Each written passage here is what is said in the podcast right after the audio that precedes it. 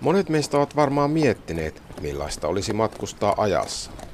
Nyt lähdemme sellaiselle aikamatkalle. Tässä ohjelmasarjassa teemme nimittäin matkan keskiään Suomeen, tai oikeammin sanottuna Ruotsin itämaahan ja sen suurimpaan kaupunkiin Turkuun. Oppaana meillä on arkeologia, matkaopas keskiään Suomeen kirjankirjoittaja Ilari Aalto. Tässä sarjan kolmannessa osassa saavumme Turkuun ja tutustumme paikalliseen väestöön ja kulttuuriin. Nyt olemme täällä vanhan keskiaikaisen Turun äärellä varsin konkreettisesti, että tuossa on Turun linna meidän edessämme. Eli kerrotko vähän, että milloin tämä linna oikein rakennettiin? Linnan rakentaminen on aloitettu vuoden 1280 paikkeilla. Eli samaan aikaan, tai vähän aikaisemmin jopa, kun koko Turun kaupunkia ja tuomiokirkkoa alettiin rakentaa. Eli tämä liittyy hyvin elimellisesti yhteen tämän kaupungin kanssa. Silläkin tavalla, että kaupungista, kun katsoo Aurajokea pitkin, niin näkee suoraan Turun linnaan ja toisinpäin linnan tornista on näköyhteys tuomiokirkolle. Tämäkin on aikana ollut saarella, eikö vain? Oikeastaan kaikki Suomen keskeikaiset kruununlinnat on rakennettu saarille ja myös Turun linna. Tästä on ollut pieni soutumatka mantereen puolelle, mutta sitten myöhemmin maa, maa on kohonnut ja täällä on tätä sataman aluetta täytetty niin, että enää, enää ei oikein pysty aistimaan tätä saarimaisuutta. No olemme siis saapuneet sieltä Hämeestä nyt tänne Turkuun ja kyllähän tämä aika mahtava näky on nykyäänkin, niin minkälainen näky tämä Turun linna olisi tuollaiselle keskiajan matkaajalle? Savupirtteihin tottunut keskeen matkaaja, niin ei kovinkaan monta näin vaikuttavaa rakennusta eläissään näe, että Turun linna ja tuomiokirkko ja toki kaikki Suomen alueen kruununlinnat on, on todella tarkoituksella rakennettu vaikuttamaan. Tämä on ollut kyllä suuremmoinen näky, etenkin niille, jotka on tulleet sitten mereltä käsin Aurajoelle, että on heti saanut viestin siitä, kuka täällä hallitsee. No me tässä nyt katsomme tätä nähtävyytenä, mutta oliko siihen aikaan nähtävyyksiä ja varsinaisesti turismia? No turismia ei, ei kyllä sillä tavalla ollut, kun me se ymmärretään. Ja nähtävyydetkin oli, oli erilaisia, että ne mitä todella tultiin katsomaan oli varmaan ennen kaikkea pyhänjäänteet, pyhimysten reliikit, joita säilytettiin kirkoissa. Että ne oli ne, mitä tultiin todella näkemään ja katsomaan, koskettamaan, että päästiin osalliseksi siitä pyhimysten ihmeitä tekevästä voimasta. Mutta linnat ei sillä tavalla varmasti olleet nähtävyyksiä, mutta ne oli tärkeitä paikkoja. Ne oli keskuspaikkoja, ne oli hallinnon paikkoja ja niistä saattoi myös matkailijoiden koittaa saada yösiä. Niin, täältä linnasta käsinkö sitä Turkua sitten hallittiin? Turkua ja koko Suomen linnalääniä, mikä siis käsittää kutakuinkin nykyisen Varsinais-Suomen alueen. Että tämä on niin lähellä Tukholmaa, että tämä on ollut Ruotsin kruunulle hyvin tärkeä hallintokeskus keskeen Suomessa. Paljonko Turussa oli asukkaita? No jos lähdetään siitä, että Itämaassa kaiken kaikkiaan oli noin 200 000 asukasta. Ja Turku sen suurimpana kaupunkina, niin tällä oli noin 1500 asukasta keskeen mittaan. Mutta tämä täytyy tosiaan suhteuttaa siihen, että suurin osa väestöstä asuu siellä maaseudulla. Ja tässä Ruotsin suurimmassa kaupungissa Tukholmassakaan ei ollut kuin 6000 asukasta.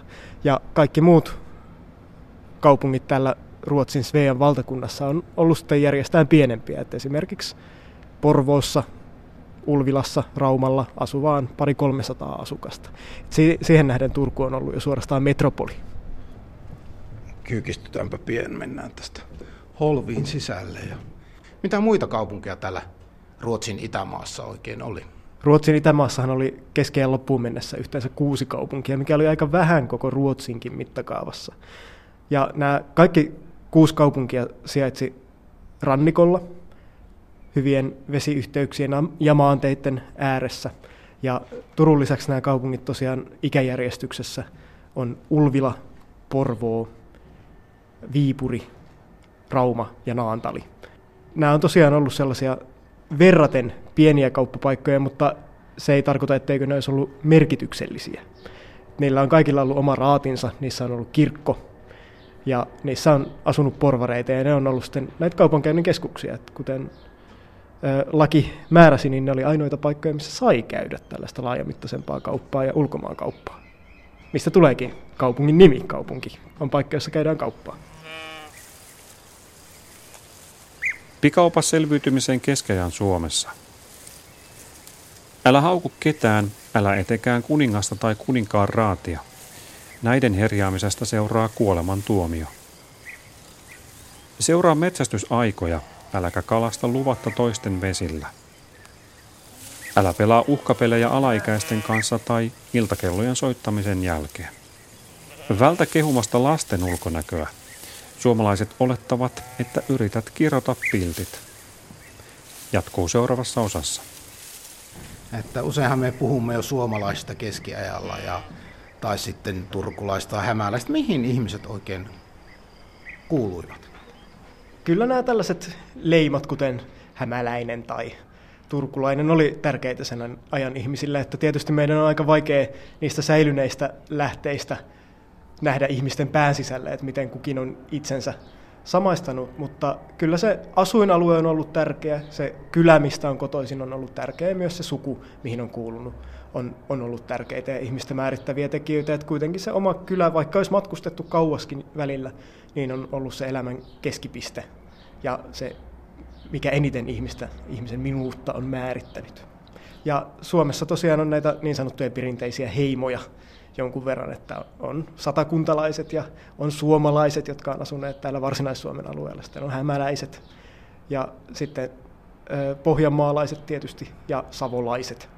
Ja myös ahvenanmaalaiset on ollut hyvin vahvasti oma ryhmänsä ja tietysti rannikkoseudulla asunut ruotsinkielinen väestö on myös, heillä on ollut vahva oma identiteetti. Niin, eli sana suomalainen tarkoittanut varsin eri asiaa siihen aikaan. Kyllä todella, että se on tarkoittanut ensisijaisesti vaan näitä Varsinais-Suomen alueen asukkaita. Hämäläinen ei varmastikaan olisi hyväksynyt itsestään tämmöistä nimitystä. No mitä kieliä täällä oikein puhuttiin? Aika monia kieliä. Olaus Magnus kertoo, että Pohjolassa puhutaan viittä kieltä, jotka on saame, ruotsi, suomi, venäjä ja saksa. Tähän voisi tietysti lisätä vielä latinan, joka oli se kirkon, kirkon käyttämä kieli, mutta sitä nyt kukaan ei puhunut äidinkielenään. Mutta suurin osa suomalaisista on puhunut suomea, osa on puhunut saamea, etenkin lapp- lappalainen väestö, ja tämä ei siis tarkoita saamelaisia, vaan tätä eränkäynnistä elänyttä väestöä, niin he ilmeisesti puhuivat saamea. Sitten kaupungeissa ruotsi on ollut toki tärkeä kieli, mutta sitten tämä alasaksan kieli on ollut erittäin tärkeä. Se on ollut Itämeren alueen yleiskieli. Se on ollut se kieli, mitä Hansaliitto on käyttänyt. Ja sillä esimerkiksi kaupunkien raadit on viestineet sitten Rääveliin, eli nykyiseen Tallinnaan. Että se on todella ollut tarpeellinen kieli tässä maailmassa osata. Ja luultavasti suomalaisista monet on puhuneet kyllä useampaa kieltä, ihan ainakin nyt niin, että päivittäisasiat on saanut hoidettua. Millä tavalla tuo kieli erosi nykypäivän kielestä, että ymmärtäisimmekö me heitä ja ymmärtäisivätkö he meitä? Kyllä se varmasti olisi aika lailla ymmärrettävää. Varmaan aluksi olisi kommunikaatiovaikeuksia johtuen siitä, että sanasto on erilaista. Että monet meidän nykyisin käyttämät sanat on keksitty vasta paljon keskiajan jälkeen, kun Suomesta on tehty tämmöinen kulttuurikieli, sivistyskieli. Ja sen takia ne sanat on tietysti tuiki tuntevattomia keskien suomalaisille. Ja samoin keskeellä on käytetty sellaista sanastoa, joka on myöhemmin jäänyt tyystin pois käytöstä. Mutta kielioppi on hyvin samanlaista ja nykyaikaista puhekieltä varmasti aika hyvin ymmärrettäisiin keskiajalla. Mutta kirjakieltä ei kannata edes yrittää, koska se on niin, niin keinotekosta siihen nähtynä, että mitä se tai mitä keskiajan murteet on olleet. Entäs tuommoisella kouluruotsilla, pärjättäisiinkö sillä? Aika heikosti, sen kautta voi jotain ymmärtää, mutta keskiajan ruotsi on poikkeaa nykyruotsista paljon enemmän kuin mitä keskien Suomi poikkeaa nyky-Suomesta. Et ruotsin kielihän on yksinkertaistunut hyvin paljon sen jälkeen. Siitä on tippunut sijapäätteet pois ja sanojen suvut pois. Et siinä olisi jo vähän enemmän petraamista, että saisi sen, sen sujuvaksi. Et kouluruotsilla ei, ei oikein kyllä kannata vielä keskeään Itämaahan lähteä. Ehkä kannattaisi lähteä hakemaan mallia tuolta ö, Suomen Pohjanmaan ruotsin murteista, että ne on säilyttäneet monia semmoisia ikivanhoja piirteitä, jotka tästä varsinaisesta Riikin Ruotsista on, on kadonneet, että sieltä saa vielä jotain kaikuja tästä keskiään kielestä, mutta se on ollut hyvin rikasta ja ehkä monimutkaista ulkopuoliselle.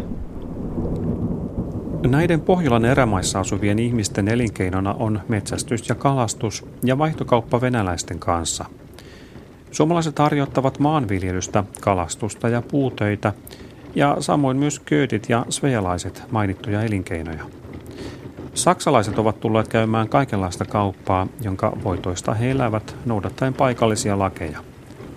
He tuottavat maahan kaikkea, mitä pidetään tarpeellisena elämän mukavuutta varten, kuten silkkikankaita, kultakudonnaisia ja erilaisia viinejä. Olaus Magnus, Pohjoisten kansojen historia. Niin, täällä on hallittu koko Itämaata, eli tämä on varmasti ollut se ylimpien säätyjen pääpaikka. Kyllä näin voisi sanoa, että nämä kruunun linnat, joista linnaläänejä on hallittu, on ollut nimenomaan rälssin hallussa, joka on tämä ylin, ylinryhmä.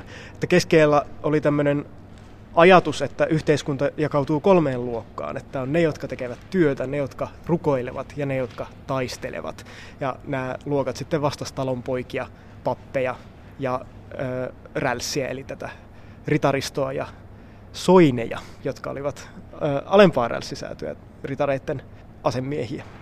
Ja näitä linnoja hallitsi linnan herrat, jotka oli järjestään tästä korkeammasta rälssistä, siis lähinnä ruotsalaisia ritareita.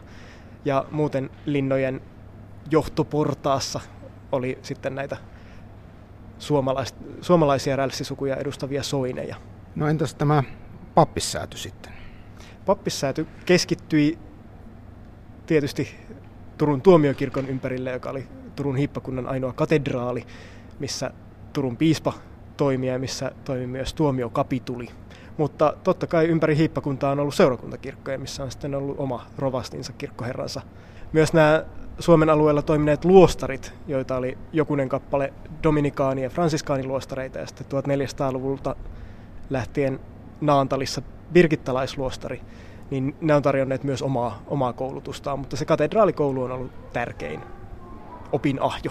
Ja uskonto kyllä näkyy ihan kaikessa päivittäisessä elämässä, kielenkäytössä ja tavoissa ja uskomuksissa. Ja ihmiset kävi säännöllisesti kirkossa, ei välttämättä sunnuntaisin, mutta näitä Jumalan palveluksia järjestettiin päivittäin, tietysti pienillä paikkakunnilla vähemmän kuin näissä kaupungeissa.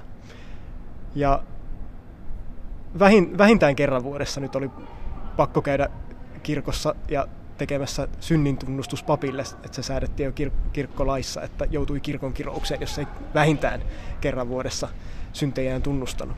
Ja vuotta kalenteria on määrittänyt hirvittävän oleellisena osana tämä kirkkovuosi. Eli pyhimysten juhlapäivät on ollut paitsi, paitsi juuri sitä juhlapäiviä, niin ne on ollut myös tällaisia vuoden kierron rajakohtia, jolloin on pitänyt tiettynä pyhimyksen muistopäivänä olla tietyt maataloustoimet tehtynä tai aloittaa ne silloin.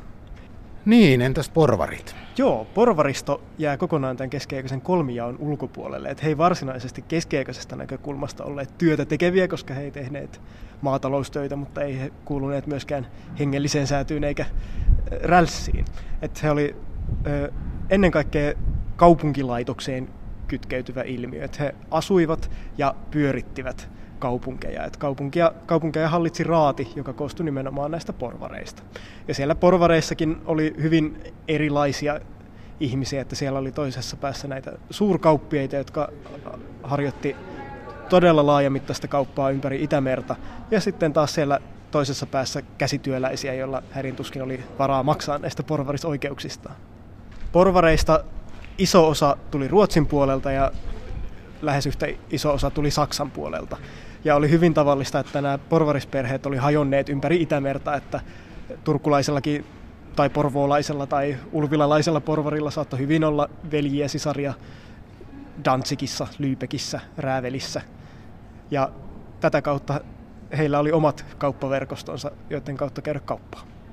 No, ketäs ne varsinaiset työtä tekevä luokka sitten oikein oli? No talonpojathan muodosti noin 95 prosenttia suomalaisista, että tämä keskeään Suomi, Itämaa on ollut todella leimallisesti talonpoikien maa. Että sitä on, ei nyt suoranaisesti hallinneet, mutta ö, sillä on antaneet leimansa nämä kylissä maanteiden varsilla asuneet maanviljelijät.